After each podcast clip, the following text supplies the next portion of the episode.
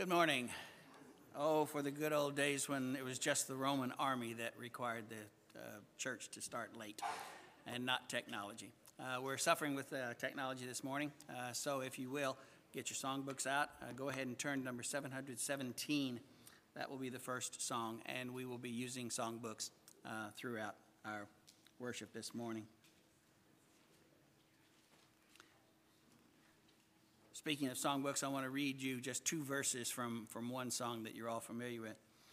I love thy kingdom, Lord, the house of thine abode, the church our blessed Redeemer saved with his own precious blood.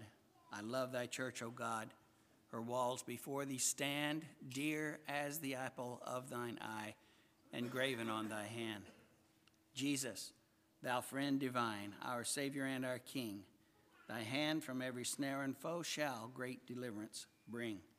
Sure as thy truth shall last, to Zion shall be given the brightest glories earth can yield and brighter bliss of heaven.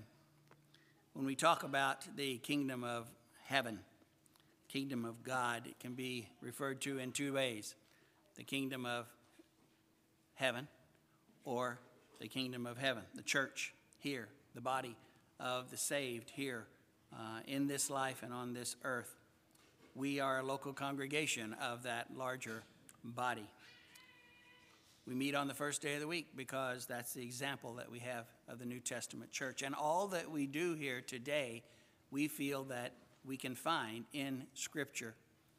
If you see something that we do that you don't agree with, or as you feel is not from Scripture, please let us know. You'd be our friend. You would straighten us out, but we'd be happy to sit down and talk with you about anything that we do here today. If you are a visitor, we're very happy to have you here with us today. You're our honored guest, and if you will, uh, just so we'll have a record of your attendance, there's a card in the back of the pew right in front of you there. Um, if you will, complete that to whatever degree uh, you want. Give it to one someone around you, or place it in that black box as you walk out of uh, the auditorium. If you will, and you haven't so far, turn your cell phones off so that uh, we can be uninterrupted by that. I need to announce also that uh, next Sunday, uh, following our morning worship service, we'll ask that everyone just stay seated, and we'll conduct business that we have to conduct on behalf of the state to make sure that we are in line as an organization, a recognized uh, corporation uh, in the state. And so that will be next Sunday following morning worship. Today, John Kelly will be uh, leading our singing, and as we said, number seven one seven will be our first song. Chad Judge will have our reading and prayer. Uh, the Lord's Table, Steve McLeod uh, will handle, and the closing prayer will be uh, led by Dickie Parker. If you will, please bow for a word of prayer with me before we begin. Father in heaven, we thank you so much for being our Father and our Creator and our God, our sustainer of life. We pray, Father, that we will always acknowledge you and recognize you as all of those descriptors that we just offered. But not only with our tongues, but with our hearts, and with our worship, our thoughts as we gather here, that we will be focused on honoring and glorifying you and giving you the praise that you so richly deserve. We pray, Father, that as we gather this morning, that the things we do will be in keeping with your will, that as we sing these songs, that they will be from Scripture or contain scriptural thoughts, that we will focus on them and mean them as we sing the words, that we will do our best to offer from our lips songs of praise, thanksgiving. As we listen to God's word later on, Father, we pray that we will listen attentively, that we will do what we can to ascertain the truth that we find in those words that David will preach to us, and that we can apply them to our lives, having found them to be so. As we partake of the Lord's Supper later, Father, we pray that each of us who does so will do everything that we can to focus on the sacrifice that Jesus made on our behalf, the love that he had for us and has for us, and the love that you have and had for us in that act. We pray that you be with us now as we enter into worship. In your son's name, amen.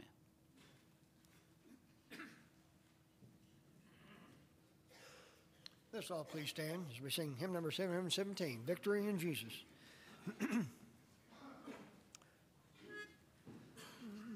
I heard an old, old story, how a Savior came from glory. How he gave his blood on Calvary to save a wretch like me. I heard about his groaning, of his precious blood atoning. Then my repentant love I did, and won the victory.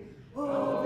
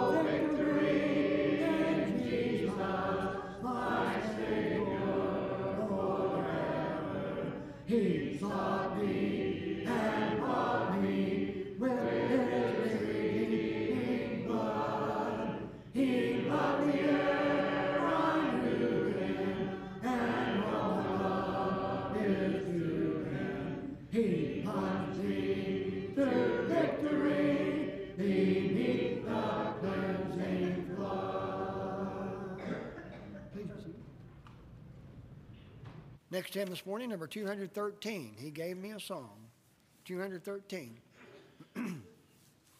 And after this hymn, Brother Chad Judge will have our scripture reading and prayer.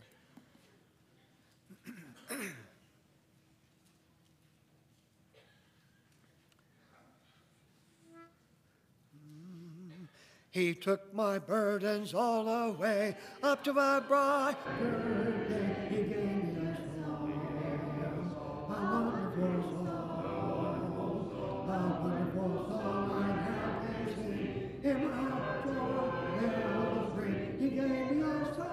a wonderful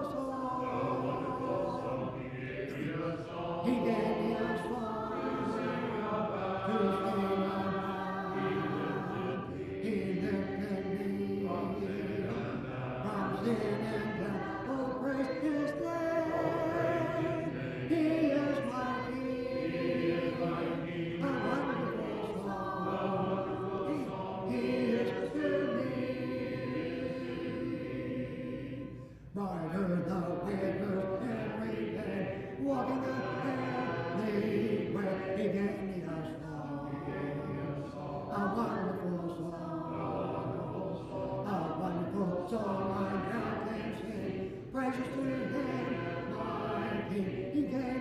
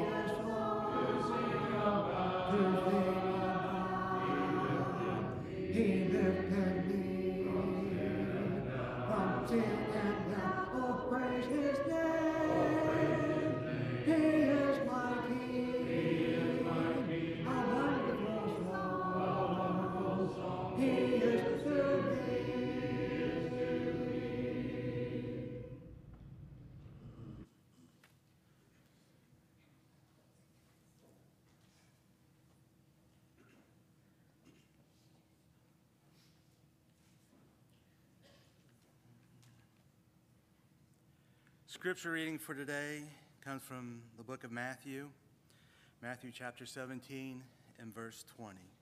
Matthew seventeen, verse twenty. He replied, "Because you have so little faith, truly I tell you, if you have faith as small as a mustard seed, you can say to this mountain, 'Move from here to there,' and it will move. Nothing will be impossible for you." Let us pray. Father, we come to you now thanking you for this beautiful day that you've given us, this time and opportunity that we have to come together to, to worship you and to sing praises to you and to learn more about your word. Father, we thank you for all that you do for us, and we thank you for all the many blessings that you have bestowed upon us. Father, we do pray for all the ones that are listed in the, in the bulletin that are on our hearts and minds that are are dealing with sickness and illness and cancer, and that you will continue to be with them and you'll strengthen and encourage them and be with the doctors that administer them. Father, we do pray that what we do here today is well-pleasing in your sight and it is according to your word. We thank you for John and his leading in the singing, and be with Steve today as he sur we surround the table to reflect on Jesus' death. And Father, we We pray that you'll be with Dave as he gives us a message today that we will apply it to our lives and that we will be better Christians uh, for the week to come. Father, we do thank you for all that you do for us, and we especially thank you for Jesus. In Jesus' name, amen.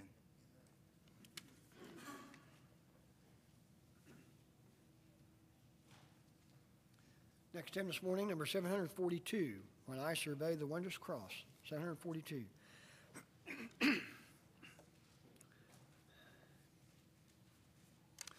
When I survey the wondrous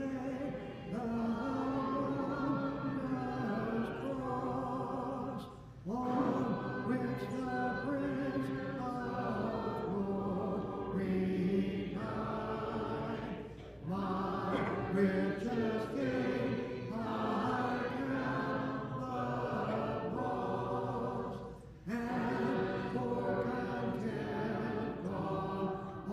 all for it Lord, that I should boast, save in the death of Christ my Lord. All the vain things that taught me most, I sacrificed them to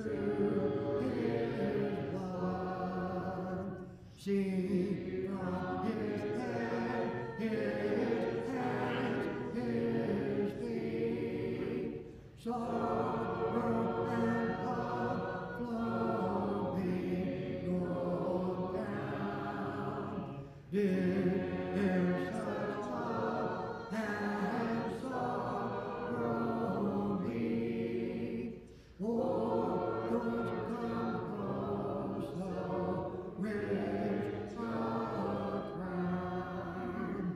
is thy grace and thy power. Praise, O Israel, beyond the tree. Then am I led through all the globe, and all the Lord is dead to me.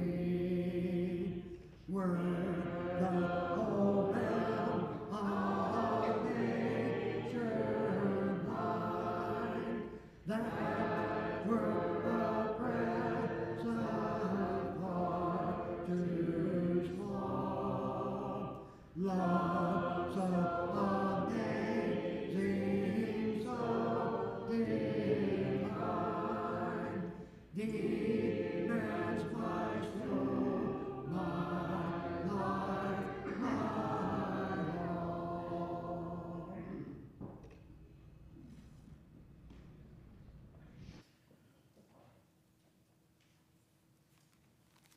Morning.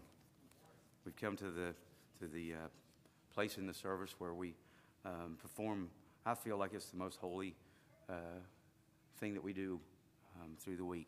This is our communion with, with God, with Jesus, and um, and together.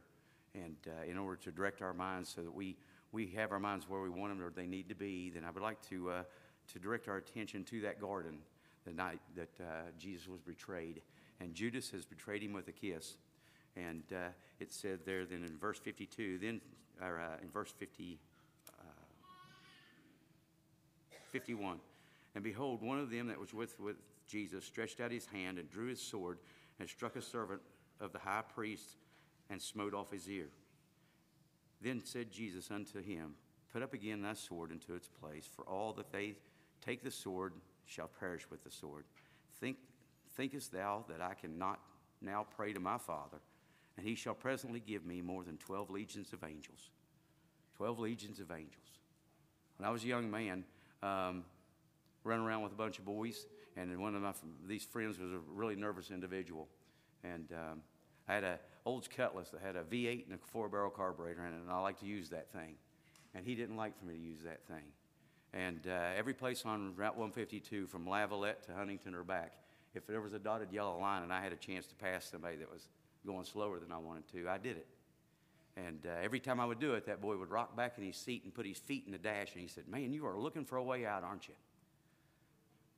We can, we can stand a lot of things for a little while. We can put up with a lot of things for a little while. And how long we can put up with those things, how long we can can can, can do those things has a lot to do with how painful they are. And there's walks that we've walked in our lives that we didn't want to walk. There's things that we did that we didn't want to do. I can remember carrying my dad's casket. I didn't want to walk that walk. But there are things that we do, and, and we can do anything for a little while. You can stick your hand underneath a hot water spigot for a few seconds. You can stick your hand in a, an open flame for just a split second. Jesus had the opportunity for a way out. He had the opportunity to call twelve legions of angels. I looked this up. A legion of angels, a legion was defined by six thousand. six thousand soldiers. Times twelve is seventy-two thousand soldiers. And if you want an idea of the damage that seventy-two thousand angels can, can, can do, you'll just have to look back at Second Kings chapter nineteen, verse thirty-five, when the angel slew one hundred eighty-five thousand Assyrian soldiers in one night. Jesus had a way out, but he didn't take it. He could have destroyed mankind. He could have destroyed those that are around, but he chose to love us instead. He could have said that this is enough. I can understand Jesus submitting himself through love of the Father and through the love of us. I can understand him submitted himself to be arrested. I can understand a little bit about him and submitting himself to be humiliated spit upon, made fun of. God in the flesh allowing himself to be spit upon. But I can understand that. I can understand to a degree submitting yourself, him submitting himself to the beatings that he knew was coming. Brutal and vicious. I can understand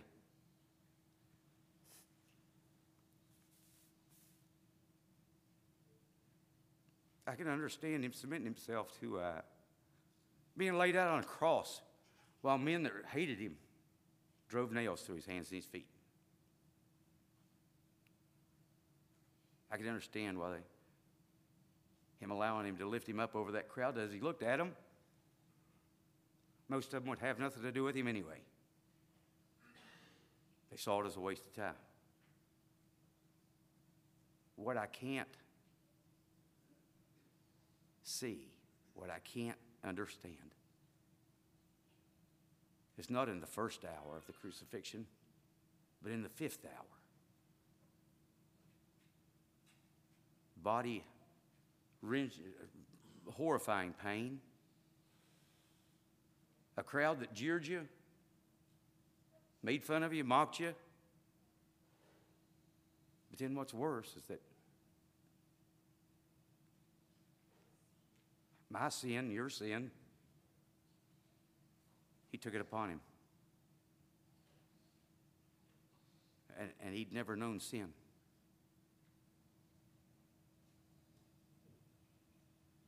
And God couldn't be with him then. And that's what I don't understand. How love could compel him to put himself in a place that he knew was coming, that his Father would not be there. He could have destroyed us all, but he chose love instead. They chose, he chose to love us. So this morning, as we, as we take these emblems, the bread that, separ- that uh, represents that body that hung on that cross, and the blood that represents that cleansing from sin, then take a second and put yourself in that place, there at the foot of that cross, as we pray. Our Father, Lord God in heaven, thank you for all you do for us, dear Lord. Thank you for that sacrifice, dear Heavenly Father. Dear Lord, we are humbled when we take the time to, to really, truly understand what all was given on our behalf, dear Lord. And Father, we, we thank you for that sacrifice, dear Heavenly Father, that made a way that we could not make for our own. Dear Heavenly Father, we ask that you forgive us of our sins. Dear Lord, we ask that you be with us as we take this bread that, that represents that body that was given freely for us, dear Heavenly Father, that paid the penalty that we couldn't pay. Dear Lord, we ask that you bless it. Bless us as we take it. In Jesus Christ's name we pray. Amen.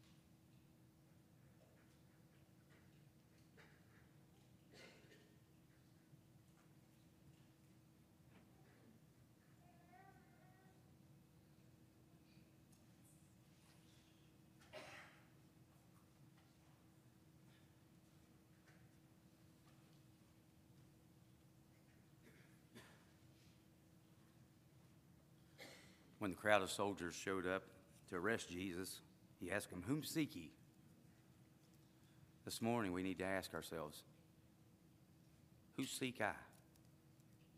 Who am I seeking, and am I seeking? Is that sacrifice made on that cross, does it,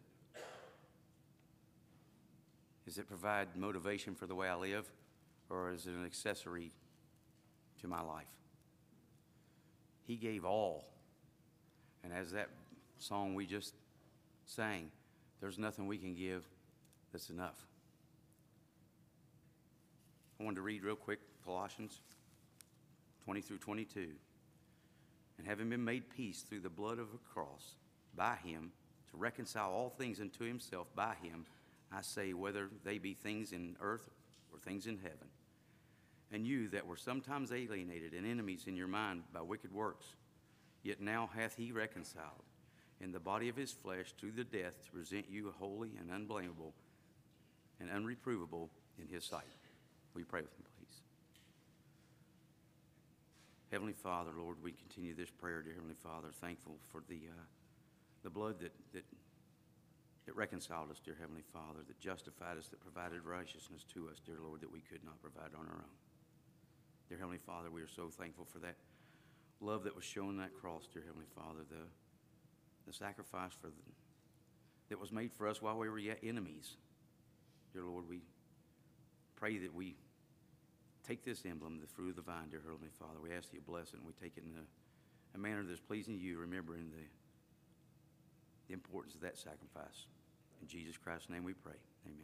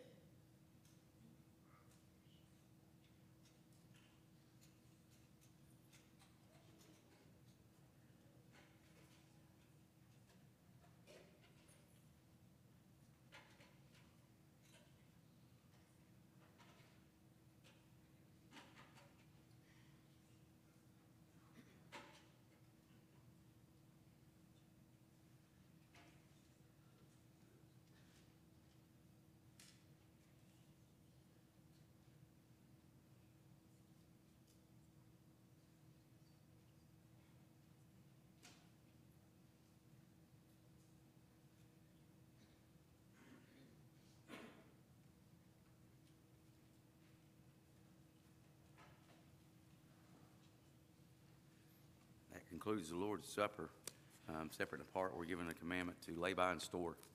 Um, so many times we get, um, we lose sight of what's really important.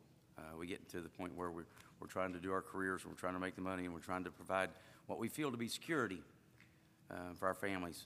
Um, I remember I, I operated under the false pretense there for the longest time that I kept my family safe, and it was never me. It was always God. Uh, that I provided for my family. And again, it wasn't me, it was God. Um, there is no security that we have on this earth except in and by Jesus. That's it, and God. Um, everything else can leave in a moment. So we are truly and wonderfully blessed to live in this country. We are truly and wonderfully blessed to have more than what we need. Um, and listening to some of the, the reports about the mission trip to Peru, uh, we'll put that in perspective for you. So this morning, um, God has commanded us to lay by and store, to give as we've been prospered, and to give with a, a happy and joyful heart. Um, so if you'll go to prayer with me, please. Father in heaven, Lord, thank you so much for all that you bless us with, dear Heavenly Father. Sometimes we as spoiled children forget to remember where that comes from, dear Heavenly Father.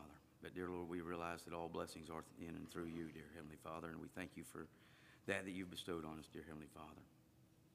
Father, we ask that you be with us as we give. Let us do so in a joyful heart, dear Lord. May that money be used to further your kingdom in any way that you see fit, dear Heavenly Father. And I pray that you be with the elders as they make those decisions, dear Heavenly Father, that it be used to do so.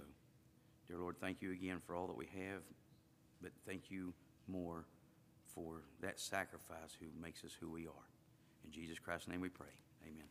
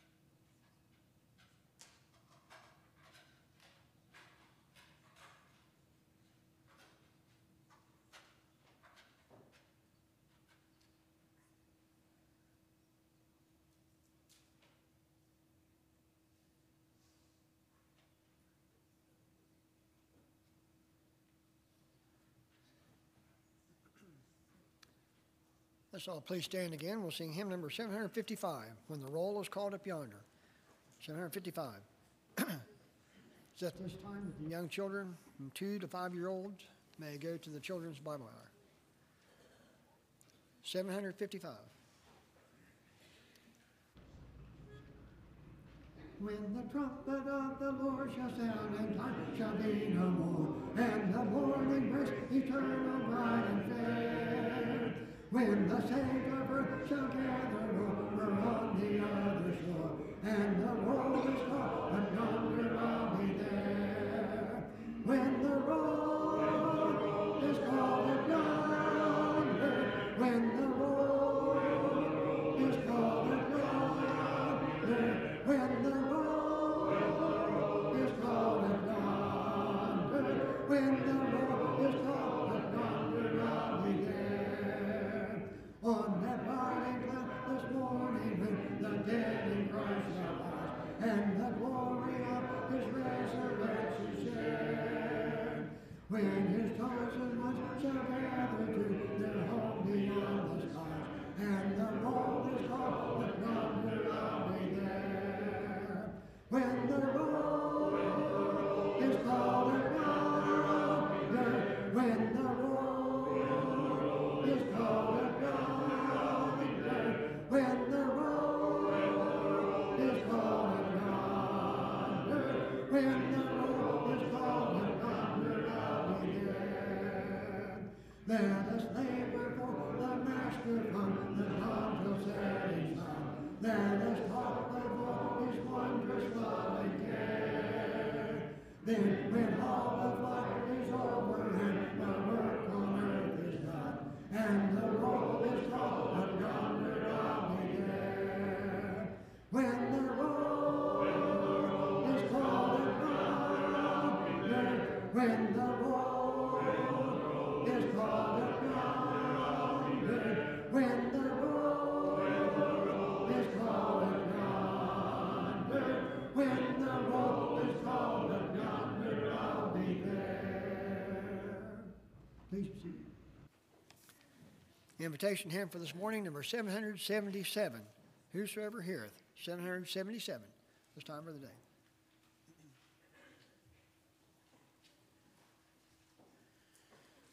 Well, good morning, church family. Hope everyone is doing all right this morning. Uh, Chris is away. He's at Beckley on a mission trip right now, um, and uh, he'll be back later on this evening. Um, but uh, today, I'm here giving you the lesson. Um,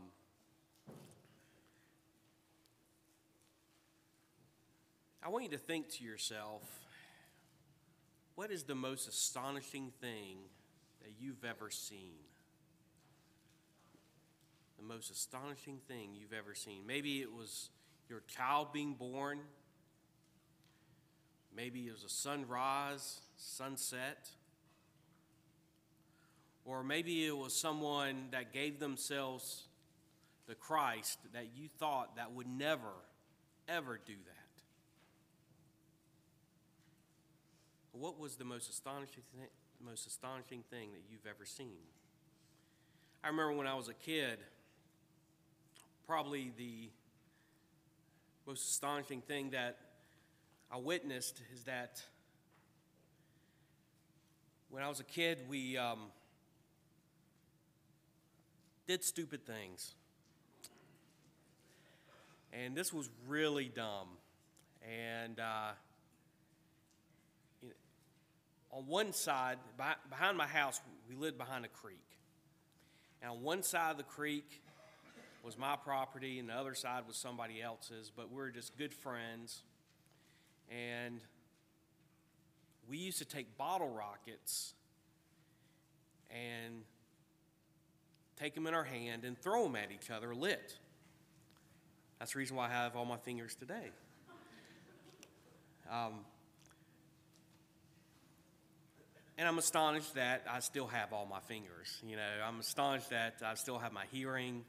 And but one day we were we were digging this fort, getting ready for to shoot fireworks at each other, because that's what we're planning. And we didn't celebrate the Fourth; we just celebrated shooting fireworks at each other. And we were digging this giant hole, and it wasn't, you know, when you're a kid, the deeper the hole is, the better. It's like you're trying to dig the china, and so we're digging this deep, deep, deep hole, and it's probably about three of us digging in it. And, uh, it, I mean, this hole is so deep, we have to help each other out of it. It is that deep. So we're down there digging dirt, throwing it up. And um, since I lived right next to a creek, a water moccasin fell into the hole. I tell you what, you've never seen three boys jump out of a hole so fast. It still astonishes me today that we jumped, we jumped that high. We didn't have to help each other out. We're, it was amazing. I mean, it was, it, it still baffles me today on the, the really crazy things I did when I was a kid and, and lived through. But I came across this story.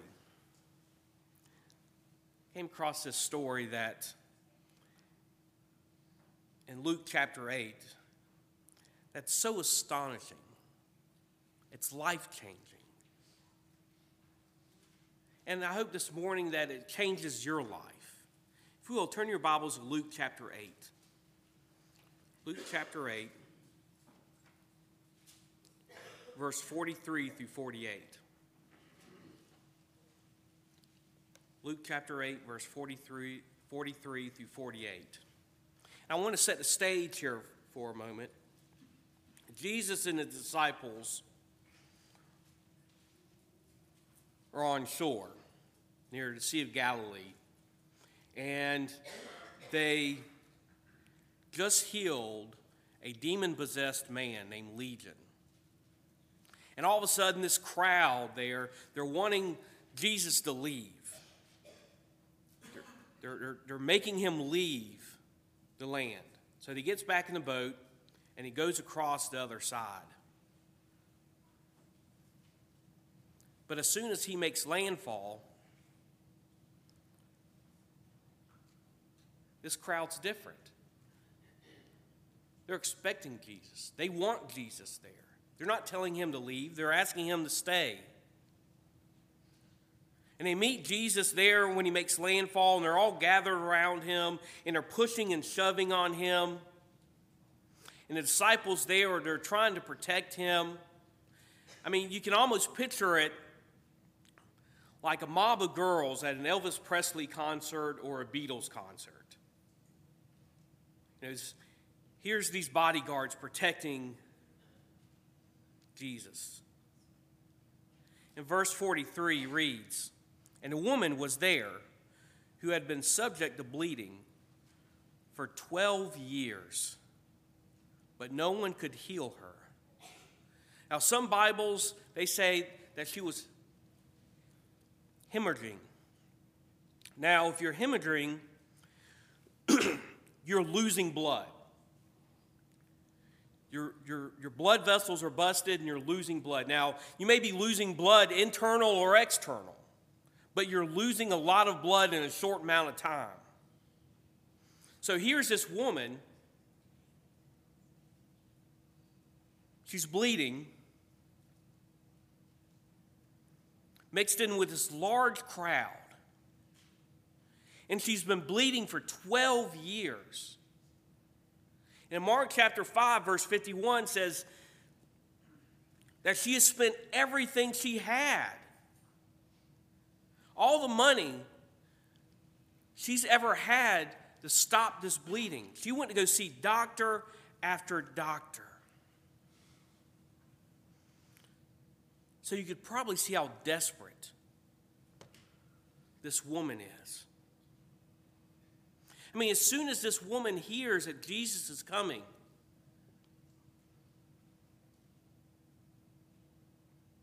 you kind of think that she's going to be the first person there. The first person on shore to see Jesus. I mean, for twelve years, after seeing doctor after doctor, and putting her faith in them, but always being let down. Verse forty-four reads, "She came up behind him and touched the edge of his cloak, and immediately her bleeding stopped." How many years has she been bleeding? twelve years? And one touch, one touch of Jesus' cloak, bleeding stops. Then let's look at verse forty-five. "Who touched me?" Jesus asked. I want you to listen to this, what, what, what Jesus says here. "When they all denied it, Peter said, 'Master, the people in the crowd are crowding and pressing against you.' But Jesus said, 'Someone touched me. I know that power has gone out of me.'" It isn't that Jesus didn't know who had touched him. It's that Jesus wanted this woman. He wanted this woman to come forward and identify herself. Jesus wanted to teach her and also maybe the crowd that his cloak didn't have magic powers in it. That just by touching his clothes wouldn't heal you.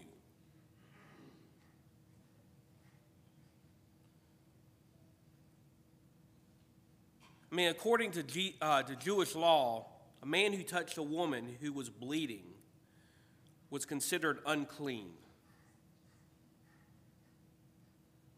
Whether this bleeding was normal or not, but in this woman's case, as a result of her illness, they would not touch her. They would not look at her. They would not talk to her because they considered her unclean.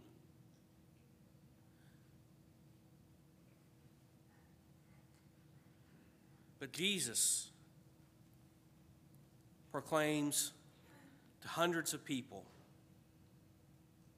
that day that this woman, unclean woman, had touched him. And he healed her. In Jesus' mind, this suffering woman was not to be overlooked as one of God's creations.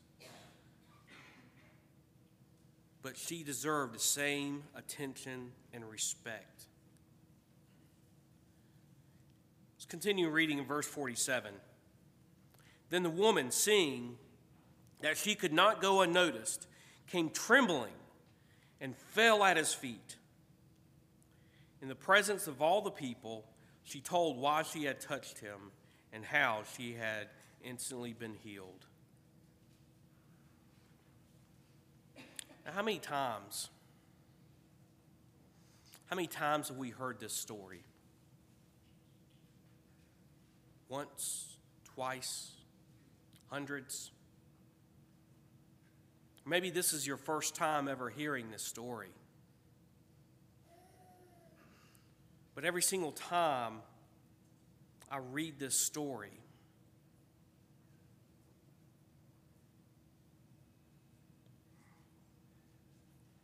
I think that it's talking to me. See, the point that I'm trying to get at is sometimes I want to know where my faith is. Where is my faith? How many times did I call upon Jesus but didn't respond? How many times did I reach out for Jesus? How many times did I call upon him? But I sit there and I look with a blank stare on my face. Say, Jesus, it wasn't me.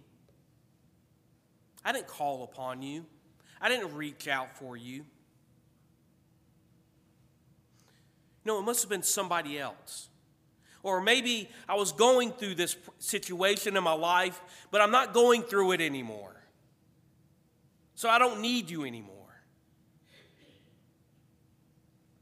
Why is it every single time we come to Christ is when we are struggling and we are going through hurt.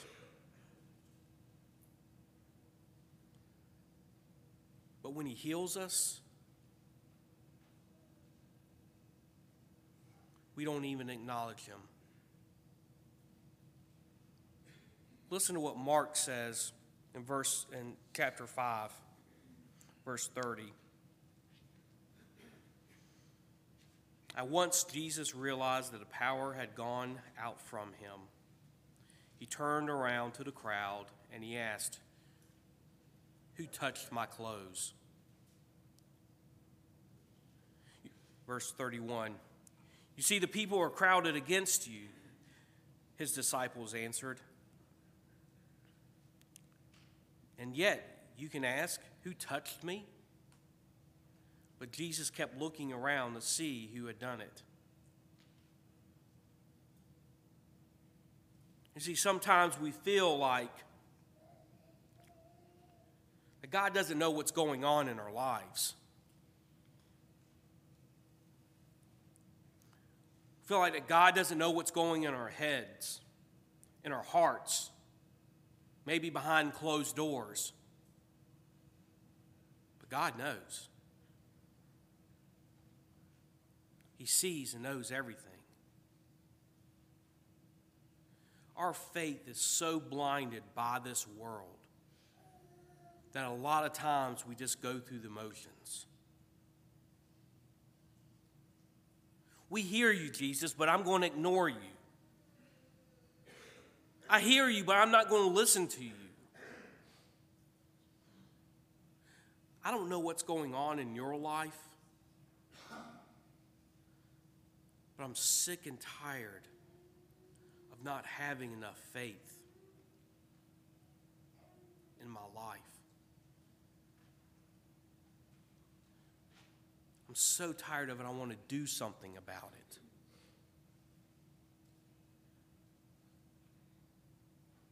want something to change in my life, and I need something to change in my life. And I must listen and obey. I'm pretty sure I'm not the only one here this morning that struggles with their faith. There are so many here, so many people that are not here. If we had the faith, we'd be here. If we had the faith, we'd be here Sunday evening. If we had the faith, we'd be here Wednesday.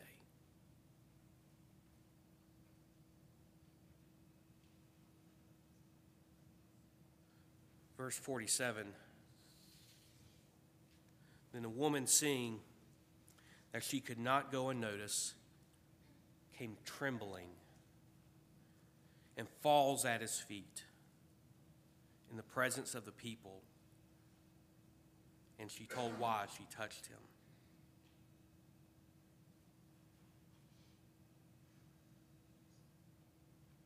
She realizes then She realizes Jesus' power. And she falls at Jesus' feet. And she's probably crying, explaining the reason why. I mean, for twelve years, I've been bleeding. For twelve years, I've gone and seen doctor after doctor. I've spent all the money I've ever had.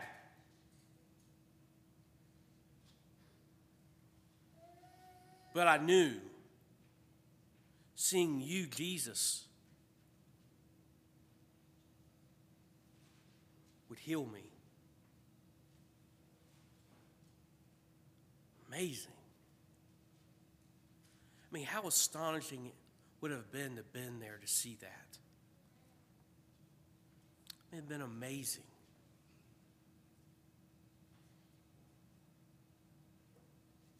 This woman suffering most of her life, being he- healed. I want you to listen to what Jesus says next in verse forty-eight. And then, the, then he said, this is what Jesus said to her, "Daughter, your faith has healed you. Go in peace."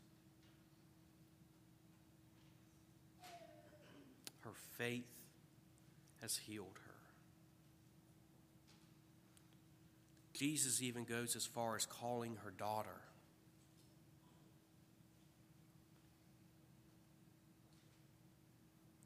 See, this is where I want to be in my relationship with Jesus.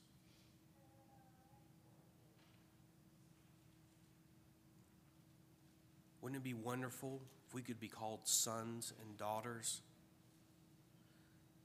because of our faith in him?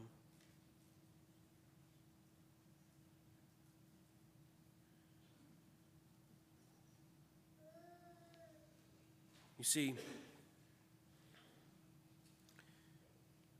you and I, we may not be bleeding like this woman, but we all go through hurt. There's all, we're all going through something in our life. Maybe it's grief, maybe it's depression, maybe it's anxiety, or maybe it's a broken friendship, or maybe it's a marriage.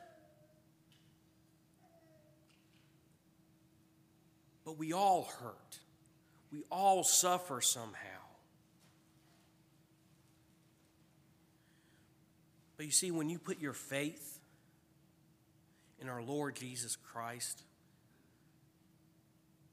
not just a leg or an arm, but our full body,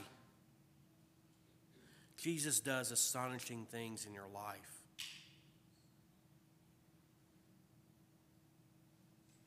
And when he does astonishing things in your life, don't worry on how things happen or, or how. Don't try to f- figure out. Just take it on faith.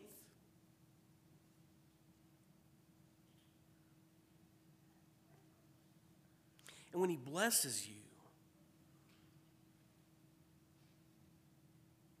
accept his blessings. Announce him.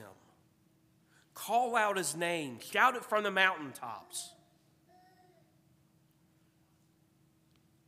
Because when you announce him, he announces you. Where is your faith? I pray that it's strong. In Second Corinthians chapter five, verse seven, it reads, "For we walk by faith, not by sight." A verse we should all be familiar with. In Romans chapter ten, verse seventeen, "So faith comes from hearing, and hearing through the word of Christ." In Hebrews eleven, verse six, "And without faith it is impossible to please him. For whoever would draw near to God must believe that he exists and that he rewards those who seek him." See, when we walk by faith, when we read and his word, when we hear his word, we grow closer to the Father. And our Father is pleased. I'd like to read a story before I close.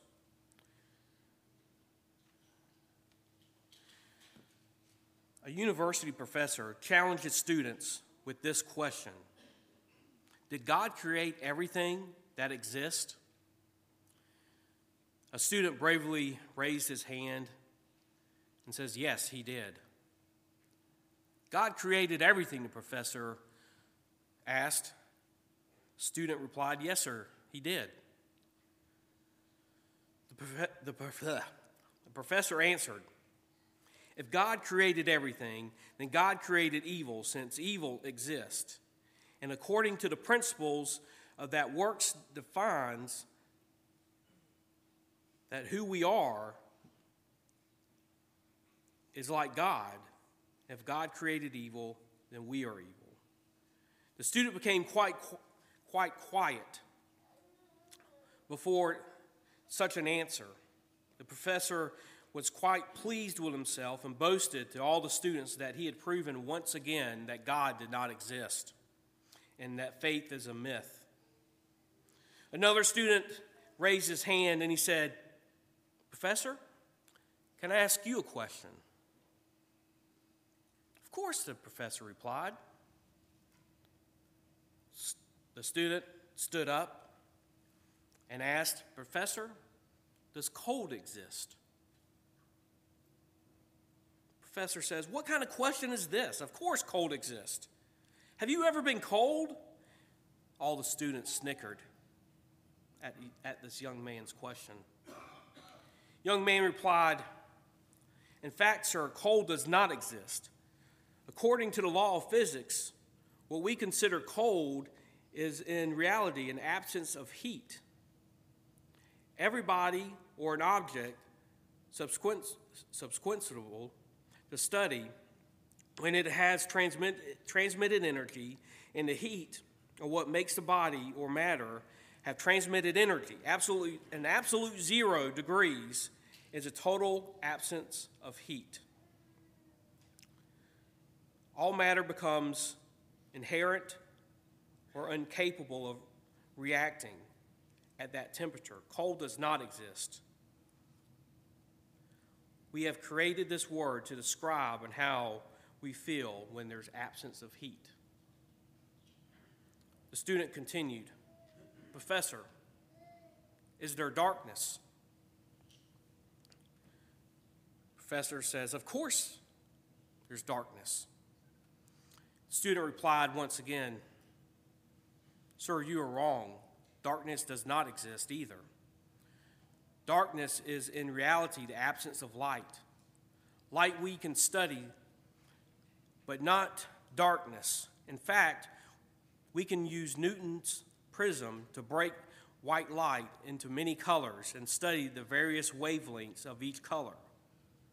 You cannot measure darkness. A simple ray of light can break into the world of darkness and illuminate it. How can you How can you know how dark a certain space is. You can measure the amount of light in, in its presence. Isn't this correct? Darkness is a term used by man to describe when there happens to be no light present. Finally, the student says again, so professor, let me ask you a question. Does evil exist?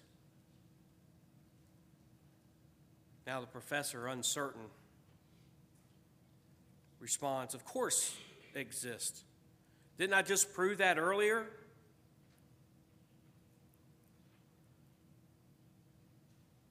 And the student replies,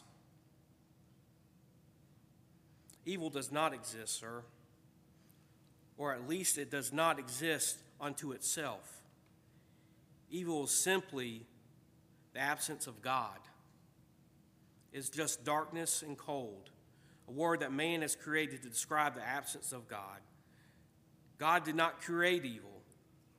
Evil is not like faith or love that exists just as does light or heat.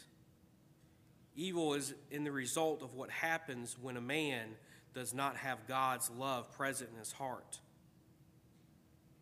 It's like the cold that comes when there is no heat, or the darkness that comes when there is no light. The professor sat down, and the student's name was Albert Einstein.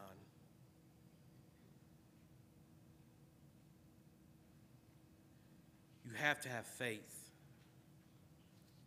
You can't see it.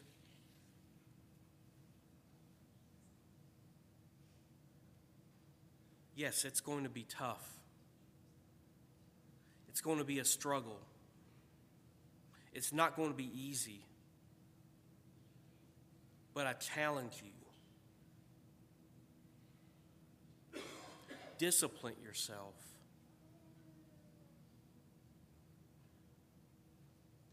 And have faith.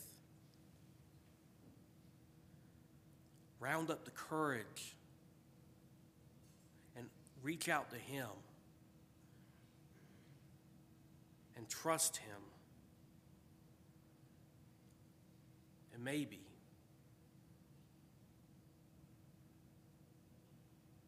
Maybe He'll say to you,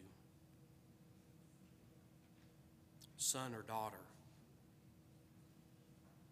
your faith has healed you. Go in peace. Now maybe you're here this morning and you've been struggling with your faith. You've been struggling and it's, it's hurt you in your relationship with God. And you want to correct that. You know, that's what a family does here at Rome. We support each other. We have each other's back. Let us pray for you. Let us help you. Or maybe this morning you're not a Christian. And it's something you've been thinking about doing. You've, you've heard a voice in your head all along saying, do it today. Do it today, but you talk yourself out of it. Do it today. You don't know what tomorrow has for you. It's one of the best decisions you'll make your entire life. If you have a need, why don't you please come forward as we stand and sing.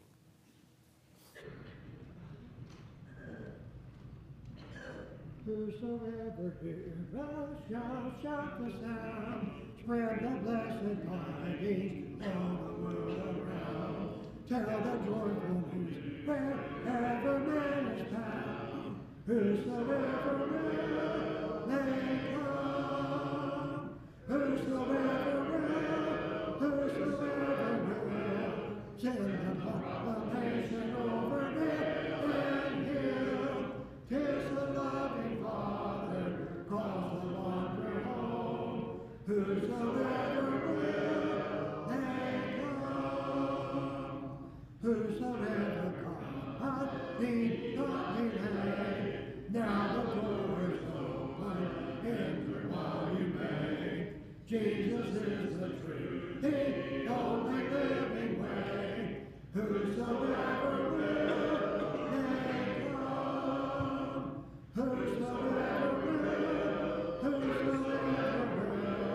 send the proclamation over hill and hill, till the loving Father calls the wanderer home, whosoever will may come, whosoever will the promise secure, whosoever will for ever must endure, whosoever will taste life forevermore, whosoever will may come, whosoever will, whosoever will, send the proclamation over hill and hill, till the loving Father calls the wanderer home, whosoever will.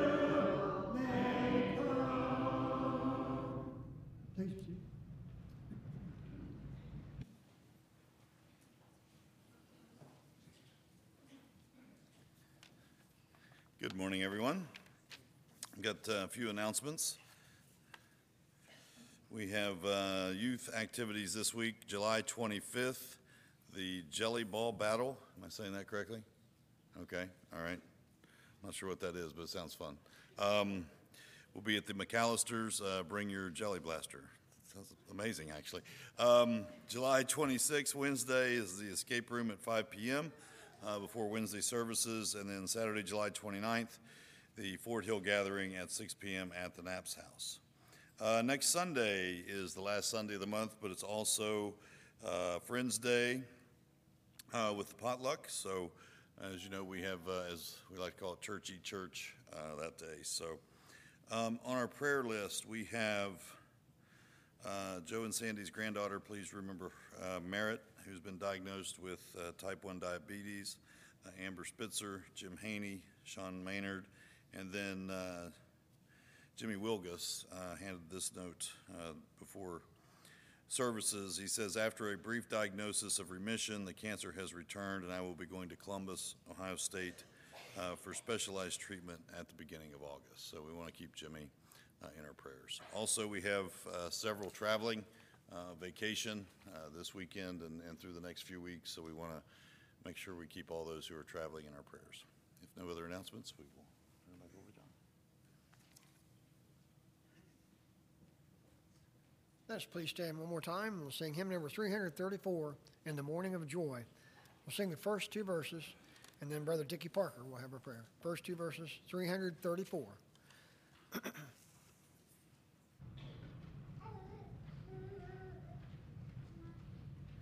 When the trumpet shall sound, and the dead shall arise, and the splendors immortal shall envelop the skies. When the angel of death shall no longer destroy, and the dead shall awaken in the morning of joy, in the morning of joy.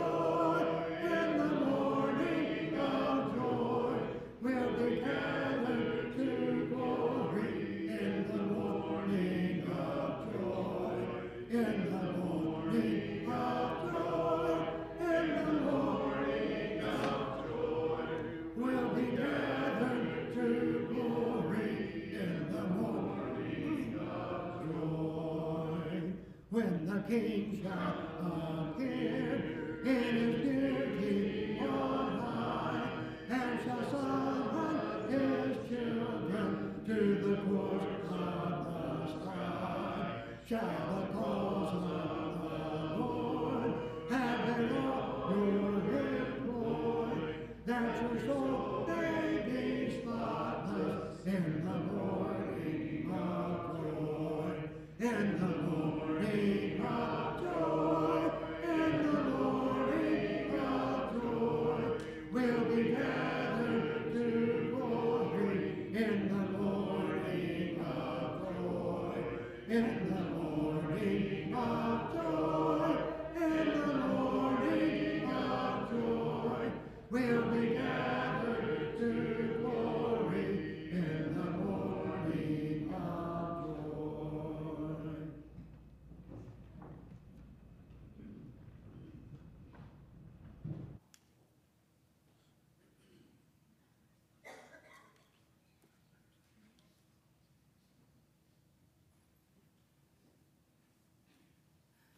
Let us pray.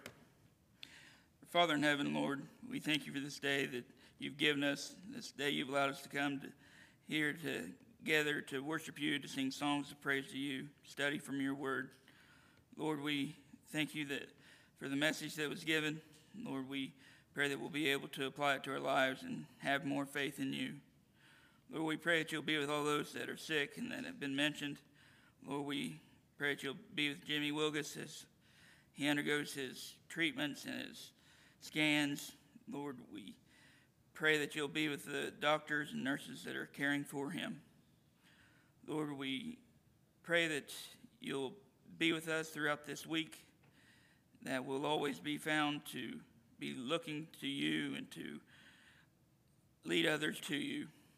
Lord, again, we thank you for all the many blessings, and we thank you for your son and all that he did for us. Pray that you'll be with us and forgive us. For it's in Jesus' name that we pray.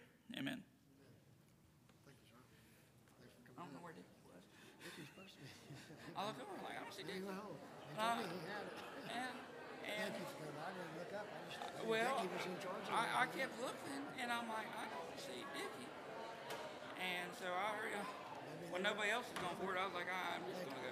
He may have had well, I didn't even look up. So I just went for it myself.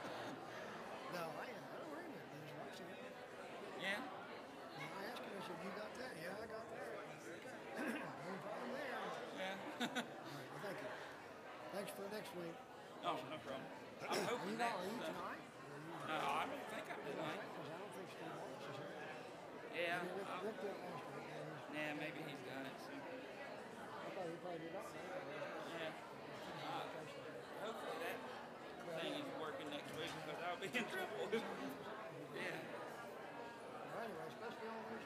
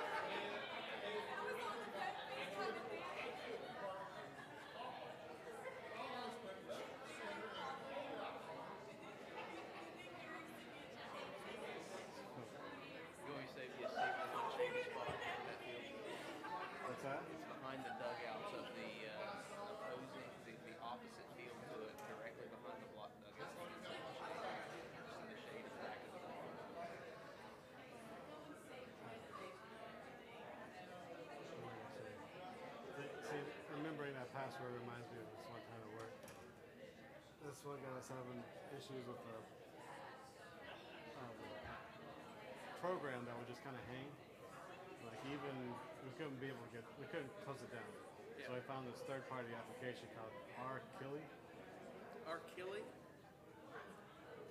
And I went to share it to him, so I made a folder on the server and moved it over to him. I called the folder the closet.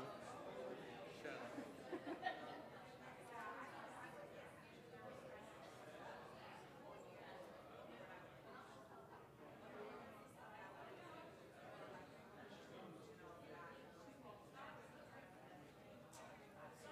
So does it think it's connected now?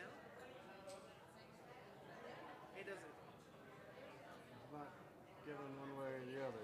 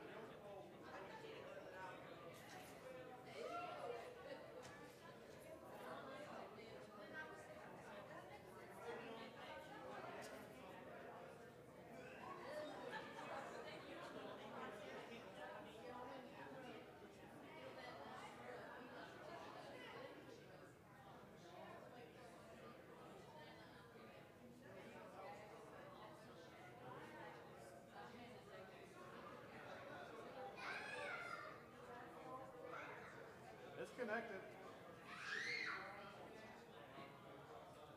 just had the projector connected to the internet.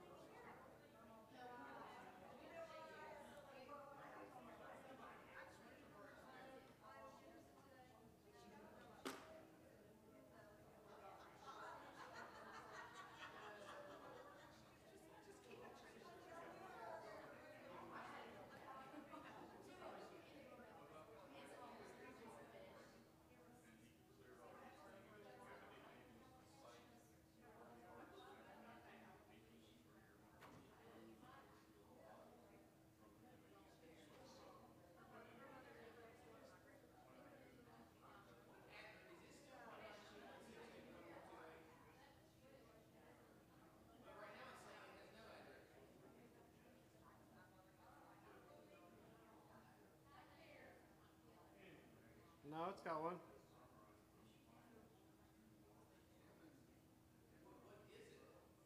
What you just said.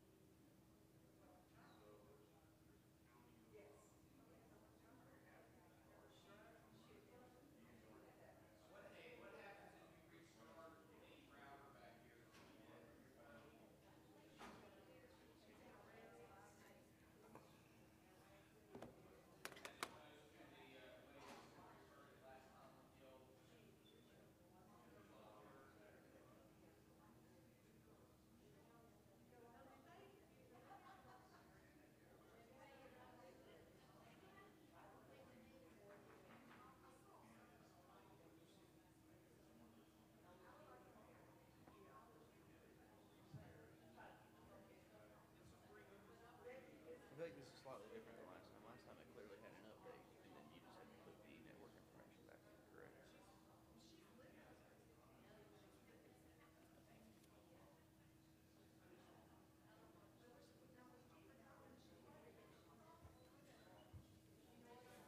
And the Lord.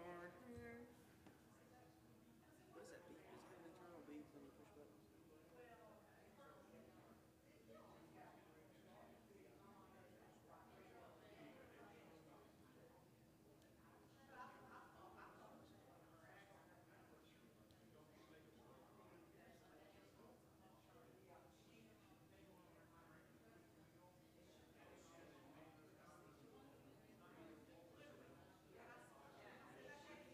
hundred point one? No. Or is that the access point? Neither, really.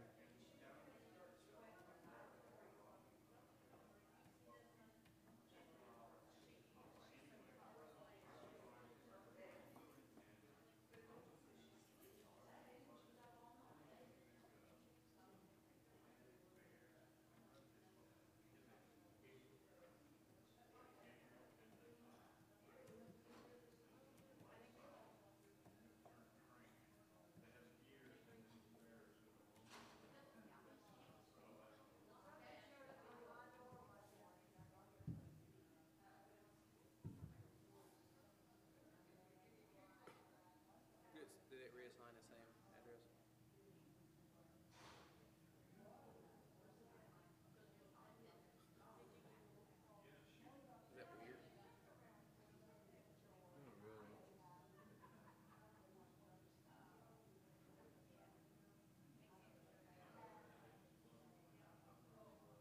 think the computer back there necessarily has to be connected to duck blind to. Currently, no. It should not, right? You should be able to be connected wired to the router. Yes. I just feel like that. Is the antenna strength not pretty weak? It is. I don't know what the issue with that because I just switched it over, so I have to connect to that one. Oh. So you're thinking at one point maybe it was trying to connect to other ones in the building? Potentially? Or was it for sure connected to another one? I don't know.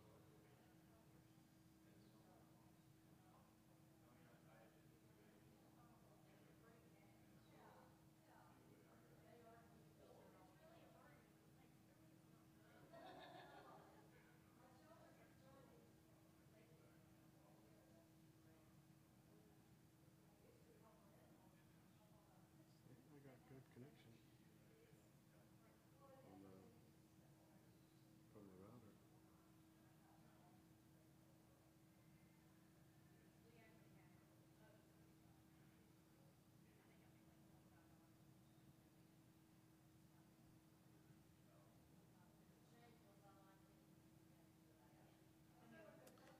Years old, the prime of life. Like, you're old enough to kind of do stuff.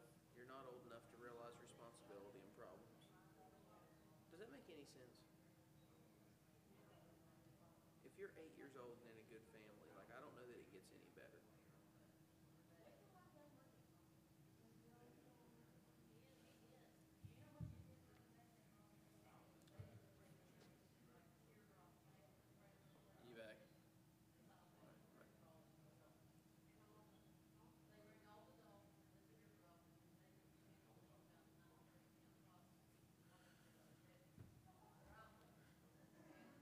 What did that? What was the second I P address that was listed there? Oh, the LAN. It's just making up one. That's hardwired. So it's just making up. That's a corrupt address. That won't work.